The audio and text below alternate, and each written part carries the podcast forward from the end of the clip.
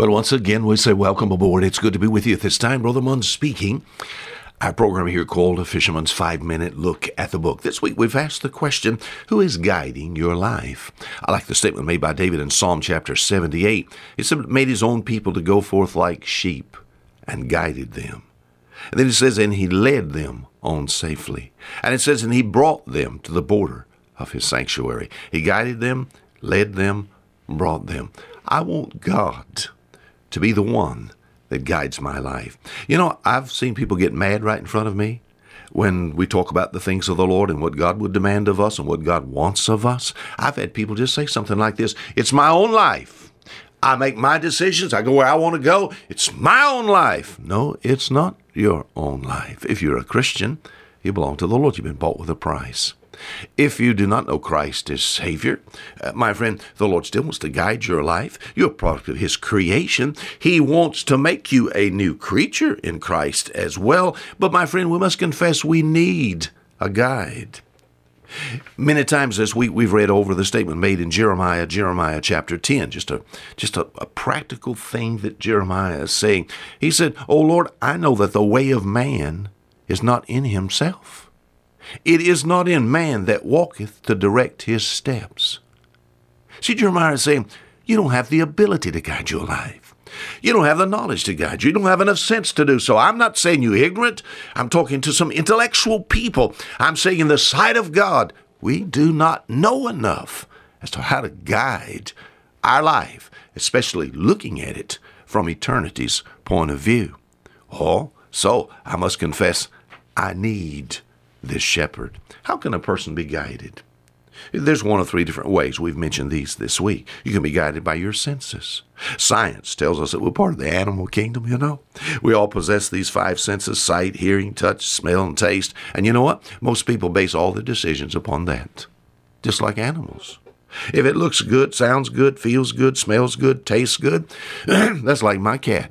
I live close to like uh, uh, there's wooded areas, uh, kind of like a farm area, and I can see the water around the other side of the house there. But we have a lot of varmints like uh, rats and things like that. So uh, around my house is a cat.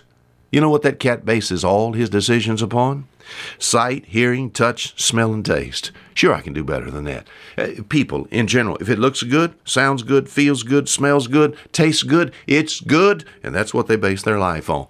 My friend, we're more than animals.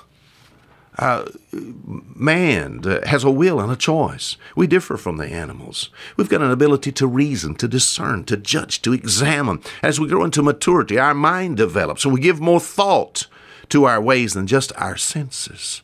Hence, when we buy something, instead of just buying a car, oh, that looks pretty. I, I want it. It looks. That's like the animal kingdom. We don't buy just because of what it looks. We have to. Can I afford it?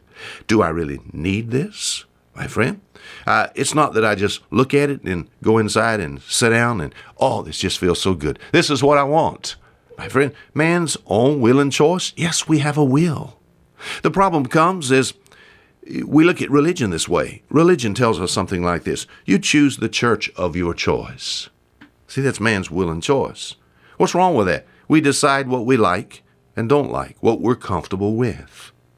But once again, the statement made in Jeremiah the way of man is not in himself. It's not in man that walketh to direct his steps. You can't decide what church you like. He said, What are you telling me? I'm saying it is God that must direct you, it is God that must be your leader. The Lord is my shepherd. You need this shepherd. So you can be guided by your senses like an animal, your own will and choice because you differ from them, and uh, which makes you independent, or you can choose to be guided by the Lord. Guided by the Lord? He said to these people, Psalm 78, He made His own people to go forth like sheep and guided them. Then He said He led them. Then He said He brought them.